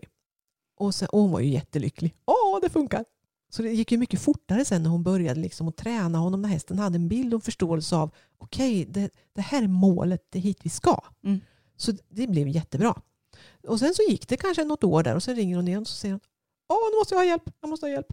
Det går inte längre. Nej, vad händer nu? I Stockholm så här, då måste man liksom, hästarna och ägarna måste sköta sig för det är inte så lätt att få stallplats där, där hon ville ha i alla fall. Mm. Nej, men då hoppar han över staketet i hagen. Ja, men, Och han blir jättearg, stallägaren, för att han får bara springa och hämta honom flera gånger på dagen. Och han sa att, att eh, han får inte gå ut, eller så får du ta honom härifrån. Så här kan vi inte ha det. Men du får inte säga till honom att han inte får hoppa. Nej. Så, så pratar vi lite grann och då så säger han så här. Ja, jag är jätte... Och så berättar jag liksom att du får inte hoppa över staketet i hagen.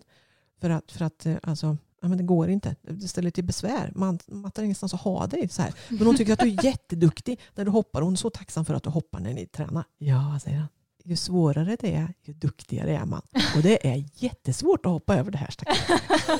Ja, jag förstår det. Ja, men så kommer vi fram till en deal i alla fall. Så att han får ett svårt hinder i hagen som han ska hoppa. Mm. Och hästen stannar i hagen och hoppar sitt hinder. Och så är så fantastisk. Så rolig häst att jobba med. Men alltså jag vill ju ha Lizard känner jag. Ja, jag förstår det. Ja. Ja, Mm. jag förstår det. så rolig. Ja, så mycket sån speciell personlighet. Sen har vi en annan liten gullig häst som heter, han är inte så liten, han är också stor. Eh, jag har döpt om honom lite så här får han heta Vivaldi idag hos Mm. oss för den här är fortfarande en aktiv häst. Den här hästen han är lite långsam och lite seg säger Matte. Han är jätteduktig och hon tycker jättemycket om sin häst men han är väldigt seg. Eh, och speciellt på tävling då. Och det gör ju att när man hoppar och är långsam har jag förstått att då kan man inte alltid vinna. Nej. Eh, så, lite långsam och, och sådär. Så att när jag frågar honom så här så förstår inte han riktigt. Och vad, då, vad då långsam och seg? Utan han, han, han visar mig att han är väldigt noga. Han är väldigt noggrann. Och så. Och sen så är det ju så här att när jag visar honom så på tävling så här att man måste liksom vara nu har jag ju lärt mig hur man ska ge bilder och så där också hur man hoppar bra och så där så visar jag liksom när, när min matte tränar mig så har det liksom varit så här att det har blivit att han skulle, nej så här var det också, att han skulle få hjälpa till. Att hon, hon vill ha mer hjälp av honom på tävling. Så här, att han, han får ta lite egna initiativ och han får liksom hoppa av om han känner att här är rätt att hoppa av. Och så, här, så får han göra det. Men det gjorde han inte. Han väntar bara på hennes hela Mm. tiden. Hennes hjälp. Och då så säger jag att men du får ju liksom hoppa av. Du kan ju det. här. Du vet vart du ska hoppa av om du måste ha liksom längd och så här så att det blir rätt till hindren och så. Ja. Och då så säger han så här att jaha. Då visar han att långsamt har ju hans arbete blivit svårare. Det var lätt först och sen har det långsamt blivit svårare. Ja, det är ju inget konstigt. Nej. Och då säger han så här att "Ja, fast när det då blir svårt där på tävlingen och, och, och Matte säger att här ska du hoppa av. Då tänker jag att när det är jättesvårt då tänker jag att det ska ju vara så. För att det blir ju svårare. Ja, fast om du känner att men här är ju rätt för mig att hoppa av. Då får du det. Får man göra det lättare? Ja, det får man. Så han förstod liksom inte att det inte alltid skulle vara så himla svårt. utan att Mm. fick man, nej men det har ju långsamt blivit svårare i hans utbildning. Han hade ju lärt sig att det var så det var. Mm. Så sen blev han ju snabbare också. Mm. När han kunde få vara, att han fick vara mer delaktig. Att han fick göra, ta de här besluten. Och jag tänker också att det handlar ju om att någon gång måste man ju också släppa djuren och låta dem vara lite vuxna. Att man Mm. inte hela tiden eh, håller kvar dem och lägger allting till rätta. Utan att man, att man låter dem vara delaktiga i samarbetet. Och det här var också så jätteroligt. För att nu blev det ju, han trodde att det skulle vara så himla svårt. Det behövde det ju inte vara. Gulligt. Det är också jätteroligt. Och jag har ett par stycken till fallbeskrivningar men där tänker jag att de här tre, man har fått samma symptom. Mm. Det här att det är lite segt och lite trögt på tävling. Men att alla tre har olika orsaker till att det är så. Mhm. Mm. Och vi pratade om det lite tidigare också. Det här att, att det kan ju verka som att man har samma problem. Men det är inte. Alltså, uttrycket får ett... Alltså, uttrycket blir detsamma. Problemet är detsamma. Att, att fun hästen funkar inte på tävling eller katten kissar inne. Men orsakerna är alltid olika. Eller väldigt ofta olika. Och då är också lösningarna olika. Mm. Och då tänker jag på en liten ponny som heter Bror. Som inte funkar på tävling men han funkar hemma. Och då är det så här att där berättar ju ponnyn att där är det ryttaren som, som blir så, och det är ett barn, som blir så spänd och nervös i det här så att hästen får, ponnyn får för lite stöd och hjälp. Mm. Det blir för svårt. Så jag får för mycket ansvar. Det är bara, allt hänger på mig att vi ska klara det här, säger ponnyn. Och därför blir det för mycket, det blir för svårt. Så ryttaren nästan fryser i, sina, i sin Ja, hjälpgivning. ja, Så hjälper inte ponny får allt mycket. ansvar, ja. Men kommer fram till den ska liksom snart hoppa av här, då släpper liksom ryttaren allt och så får ponnyn klara sig själv. Mm. Och då blir det för svårt, säger ponnyn. Mm. Men då får man ju samma beteende som på den stora hästen här, att det går segt och det blir besvärligt. Mm. Och sen har vi en annan, en lite större ponny som heter Bacchus. Och eh, den här ryttaren har fastnat lite, den funkar inte heller på tävling. Eh, men det beror på att den här ryttaren har ju blivit lite äldre och förstått hur viktigt det är med teknik. De rider mycket för tränare. Och ryttaren tappar känslan för ponnyn och rider bara med rätt teknik. Så här Mhm. gör man när man rider Mhm. och tappar känslan. Mm. Och då har de ju ingen som helst kommunikation heller. Och då blir ju den här hästen blir lite otrygg. För den känner att den har ingen kontakt med ryttaren. Nej. Den kan inte förmedla någonting tillbaka. Och därför funkar inte den på tävling. Ja. Så att det är ju helt olika, olika saker här som, som är orsak till och helt olika medicin då Mm. för att rätta till det. Ja. Så det är ju det här som också är det här finliret vi pratade om innan. Att man förstår vad som är problemet utifrån djurens perspektiv. Mm. För förstår man inte det, då kan du inte lösa problemet. Nej. Nej. Jag har ju ett litet problem på tävling med mitt sto. Ja. Och det är nästan aldrig några problem på själva tävlingsbanan. Där är hon fantastisk. Ja. Men hon sparkar. Och det blir ju lite svårt på framhoppning till exempel. För då är det ofta trångt och sådär. Rent hypotetiskt, skulle du kunna hjälpa oss med ett sånt problem? Som är väldigt, det är ett väldigt konkret problem Mm, tänker jag som det. säkerligen har sin grund i Mm. någonting. Jag, jag, jag kan ju aldrig lova att jag kan hjälpa, att jag kan ta bort något. Mm. Men vi kan förstå varför hon gör så. Mm. Och utifrån det så får man ju liksom nya perspektiv. Och så får du nya möjligheter Mm. att göra det på om du förstår. Om hon gör, för att det blir ju skillnad hur du agerar om hon gör det för att hon är rädd, för att hon har ont eller för att du gör något konstigt. Mm. Eller för att hon har något gammalt minne av att det blev någonting som blev. Alltså, det är ju olika. Mm. Ja. Så att om vi förstår det, då har vi lättare att välja hur vi ska kunna gripa oss an det här. Mm. Mm. Får helt enkelt boka en liten session med Bella tycker jag. Ja, och det finns ju så många olika problem med hästar eller som vi har liksom i vår kommunikation till hästarna. Så det är, det är intressant. Det, det finns ju nästan alltid någonting att jobba Mm. på med våra kära djur. Ja, men det gör ju det. Mm. Och det är ju likadant, jag jobbar ju med, med riktiga hobby-hobbyryttare som bara har sin, sin häst och rider i skogen och tittar på, på månen eller på solnedgången Mm. eller alltså så. Till de här toppryttarna som rider i landslaget till exempel. Så. Och där, men när man rider i landslaget då har man ju inga stora problem. Nej. Utan då är det ju de här, det här finliret. Mm. Att eh, man kanske kan, djuret kan, hästen kan få berätta om hur den vill ha det på tävlingsplatsen till exempel. För man reser mycket, man står mycket i, i provisoriska stall eller främmande stall. Hur vill den ha det där?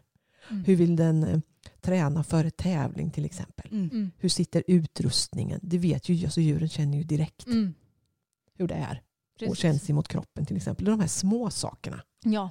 Och sen då Precis. när man går ner till de som kanske inte är så duktiga och så, då kanske vi tittar mer på eh, att man är liksidigt musklad. Hästen kanske pratar om balansen. Vi har, jag har för dålig balans i kroppen så jag orkar inte att galoppera i rätt form till exempel. Eller sådana saker. Då kan vi titta på det. Mm. Då är det, då är det sådana här stora bitar som inte funkar. Mm. Mm. Precis, men jag tänker att det, kan, jag vet inte hur vanligt det är att toppryttare har hjälp av djurkommunikatörer idag, men jag tänker att det borde ju egentligen bli vanligare och vanligare, för med tanke på vilka små marginaler det är där, alltså Mm. Precis. vinna, komma tvåa eller sista, alltså vad det nu är, Mm. då måste ju verkligen de här små, små, små detaljerna sitta. Och Det är ju det. det gör det ju om du har en bra kommunikation med din häst. Ja. Mm. Ja, precis. Och, och det här är, jag vet att jag blev lite anklagad för fusk en gång för att jag hjälpte en hund som hade blivit uttagen till SM i spårning. Ja. Och jag skulle jobba med den innan och, och liksom förbereda den och vi skulle jobba med vissa moment som inte satt precis. Och så här. "Ja, Det får du nog inte tala om för någon. För, någon då jag, för jag var lite glad för att vi, jag fick liksom, det är spännande för mig också. Jag Mm, får ju är också lära mig jättemycket. Så nej, kan vi nog inte, för det är nog att det skulle ses som fusk då. Men jag tänker att, eh, jag tror inte att det står i stadgarna någonstans. va? Nej, exakt det jag kände det också. Kommer snart skrivas in i alla djurtävlingar. Bara. Och det gör så stor skillnad de här små sakerna Mm. faktiskt. Så den här ständiga tvåan då, som, eller ja, tvåa och trea blev hon hela tiden då. Mm. Och då, så, då red ju hon i, i paintlandslaget. Mm. Och liksom det, det fattades ju hela tiden lite grann där. Så det var ju jättekul. Mm. Jätteroligt att jobba med. Mm. Gud vad häftigt. Och de är ju så, det är ju så underbart med de här, de här som är så duktiga, som är så ödmjuka Mm. i det här. Liksom. För då det är lätt att tycka då att ja, men de gör allting rätt. Ja, men då är det kanske lite mer här och lite mindre där Mm. som gör. Och det här fantastiska också som vi faktiskt ska tänka på att djuren vet vilket sätt de lär bäst på och hur de behöver träna Mm. för att de ska gå framåt, trivas och må bra. Ja. För den delen är så viktig när vi, vi kräver ju ganska mycket av våra hästar och våra Mm. hundar. Men att de, de vet det här och när det blir för mycket och hur de vill träna för att det ska bli bra. Mm. Det är ganska fascinerande för det tror ju inte vi att de vet. Nej precis, men det, alltså jag kan säga på, om vi tar Fokus och Bella som exempel, de är ju två helt olika typer av hästar. Mm. Min Bella hon har ju världens självförtroende, hon blir uttråkad väldigt snabbt, hon hatar rutiner, så hon vill att det ska ske nya grejer hela Ja, tiden. Och Fokus är ju lite tvärtom, han är ju mycket mer ängslig, gillar ju när det blir rutiner och att allt är lugnt och sådär. Och jag menar, sådana grejer behöver du liksom inte vara medial för att kunna känna av och eh, alltså veta hur du ska träna dina hästar på. Men det är ju så viktigt att också hitta den rätta vägen för just dig och din häst. Det är ju det. Och Mm. det är ju därför det här första blir så viktigt också för djurägaren när de berättar vilka de är. För då får man ju också ledtrådar till. Verkligen. Men jag är lite nyfiken på, har du några fler fallbeskrivningar när det kommer till andra djur? Ja, alltså katter är ju väldigt speciella djur. Mm. De har stenkoll på sin ägare. Lite mer än vad eh, häst och hund har faktiskt. Katterna Okej. är, Mm. ja, men de är så roliga. Men i alla fall så tänker jag på Gösta och Doris. Och det här är ju då, eh, Matte här ringer till mig för att eh, Gösta han får, eh, alltså han, han vill inte gå ut längre för att det finns en katt i kvarteret som ger sig på honom. Mhm. Så han får stryk så fort han går ut. Nej, Den där kissen vandrar runt där och de är inte riktigt säkra på vems katt det är heller. Annars kunde man ju försöka och kanske någon kunde hjälpa till att hålla sin katt inne lite eller sådär. Mm. Men nej, den kommer och går den där. Och han vill inte gå ut och hon tycker att det här är så tråkigt. Så hon undrar om inte jag kan prata med honom och liksom be honom att han ska säga från till den här andra katten. Så. Mm. Mm. För att den här lilla, eh, den andra kissen som de har, Doris här, hon, eh, hon är inte rädd för honom. Hon går ut. Och den andra katten går inte på henne så mycket heller. Mm. Utan de, de tittar lite på varandra och sen går de som i en böj liksom och undviker varandra. Så här, men stackars Gösta råkar illa ut. Så pratar jag ju med honom och jobbar med honom och där och han är ju väldigt sådär, ja, det vet jag inte om jag vill liksom. Det, ja, det, är- det är svårt för honom där. Han är inte alls intresserad av att sätta gränser för den här andra kissen. Så här. Men så av någon anledning så säger ju jag då att ja, men ta hjälp av Doris då, bara säger jag så här. För att hon är ju inte rädd för honom. Då är ni ju två liksom. Då kan ni väl liksom bara gå ut och sätta ner foten och säga stopp här. Ja, jag tänker att ja, får vi se hur det här går. Han är väldigt tveksam så här. Mm. Sen går det väl kanske två veckor så, så ringer Matte.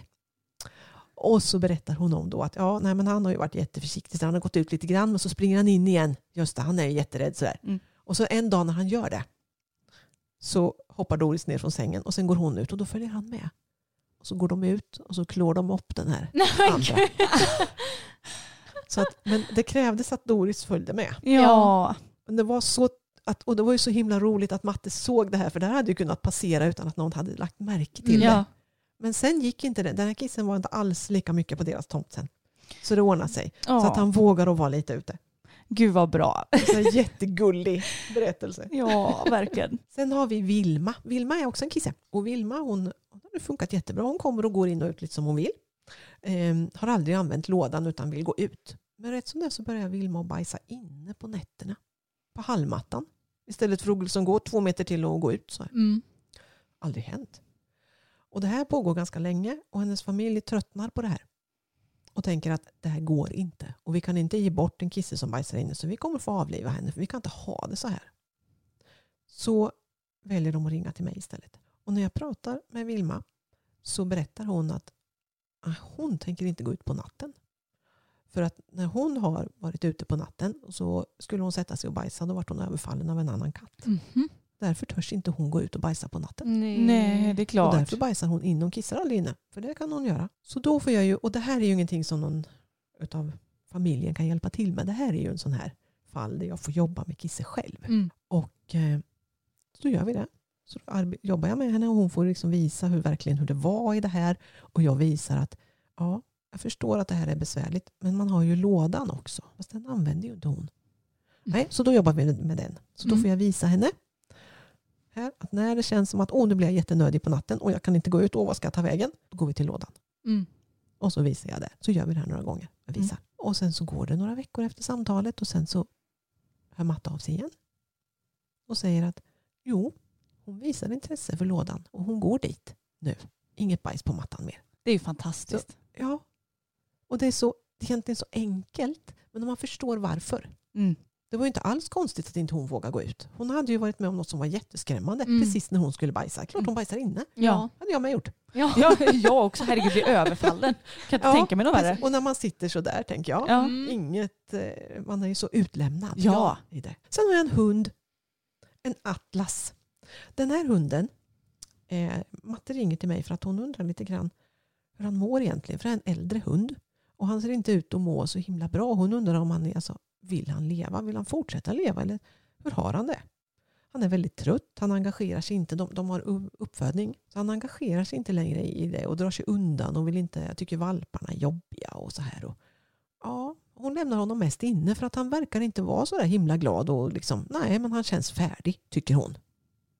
Och då vill hon veta om han är det. Det här är hennes allra första hund så han är väldigt speciell för henne. Och när jag pratar med honom så jo, han känns ju nedstämd och han har rätt så mycket obalanser i sin kropp. Men han känner sig inte riktigt färdig för att han tror att om han får hjälp med sin kropp så, så kanske han skulle bli lite piggare. Och eh, han visar också att, att han blir bortlämnad lite grann till, till andra familjer där han får vara lite. Och att han tycker att det är lite tråkigt för att han skulle ju också gärna vilja få vara lite mer, ja men vara lite hemma och vara med lite mer. Men så orkar han ju inte riktigt för att han har det här i sin kropp. Så att han är inte riktigt färdig. Och det är ju det här som jag får berätta för Matte. Att han känner sig inte riktigt klar men han har en hel del ont i sin kropp. Och den här matten är jätteskeptisk. För att hon ser ju hur hunden ser ut. Och tänker liksom att ja, mm, ja men i alla fall, alltså jag, måste ju, jag kan ju liksom inte ta bort honom utan att ha testat det här. Så hon stoppar in honom i bilen direkt efter samtalet och åker iväg till en massör. För att kiropraktorn var, gick inte att få tag på. Så åker hon dit. Och så får han lite massage. Och så fixar hon så mycket hon kan med honom. Då i alla fall. Och så åker de hem och så tycker hon att han är lite piggare i några dagar i alla fall. Och så åker de till kiropraktorn. Och kiropraktorn berättar att hunden har ont här och här. Och så visar hon protokollet för honom och då är det precis där hunden har berättat för mig. Där har ni ett sånt där bevis igen, någon Mm. yttre som berättar samma sak som jag och hjälper hunden med smärtan. Och sen så tar det kanske någon vecka eller så så hör hon också av sig. Och så säger hon det att det är som en ny hund. Mm. Han är ju inte alls, beter sig inte alls likadant Mm. längre. Han, han följer med ut, han engagerar sig i valparna som han gjorde förr. Han har varit jätte så här, så här, lekfarbror förut. och nu är han tillbaka i det igen. Och, han har också, och då berättar hon att hunden hade ju sagt i samtalet att beskrivit en situation när det blev det här felet ut med hans ryggrad som han hade, eller den här smärtan. Att det var en, att det hade hänt en olycka. Och då säger hon att jag vet när det här var. Och, och vi såg liksom att, att han blev påverkad av det. Men sen blev ju det liksom vardag i hans rörelsemönster det där. Så att det var ju så det var. Men det försvann ju nu med behandlingen. Ja. Vad skönt. Mm. Så, så det här, alltså från då att ha varit dödsdömd eller vad vi ska säga då, till att han fick ett par behandlingar och sen så var han som vilken annan äldre hund som Mm. helst. Mm. Det är också en sån här jättehärlig berättelse. Ja, man blir så glad av att höra det här. Jättehärligt är det. Ja, så, sånt är så roligt. Så det är ett Ja. jättekul arbete jag har. Det är inte bara smärta och elände och sorg och sånt utan det är mycket som är roligt med. Ja. ja, men vi har väl egentligen ställt alla våra frågor även om man säkert kan ställa fem miljarder till ungefär. Men finns det något sätt som man kan kontakta dig på Kajsa? Ja, jag har ju min sida på Facebook som är väldigt smidig med chattfunktionen där. Den heter Mrs Doolittle. Där kan man skriva Mm. till mig. Ja men det är super och vi kan ju Ja. länka det i beskrivningen Ja, till avsnittet. med. Jättefint. Ja. Och om man är sugen på kurs så är det två kurser i vår. Mm. Där man kan få antingen prova på eller om man känner att "Nej, men det här vill jag göra. Så har jag ett tvåårigt seminarium där man verkligen kan utveckla sin förmåga att lyssna till djuren och använda sin mediala kanal också. Mm. Där. Så, så välkomna att höra av sig, de som blir sugna på att Mm. få lite hjälp och komma vidare i sin relation med sitt djur. Finns det information om kurserna på din Facebook-sida också? Det kommer att komma ut nu. Ja, Det blir som evenemang som ligger där. just det. Ja, det gör det. Super. Mm. Men tusen tack Kajsa, det har varit så roligt att ha dig här. Mm. Det har varit jättekul att få prata om det som jag brinner för.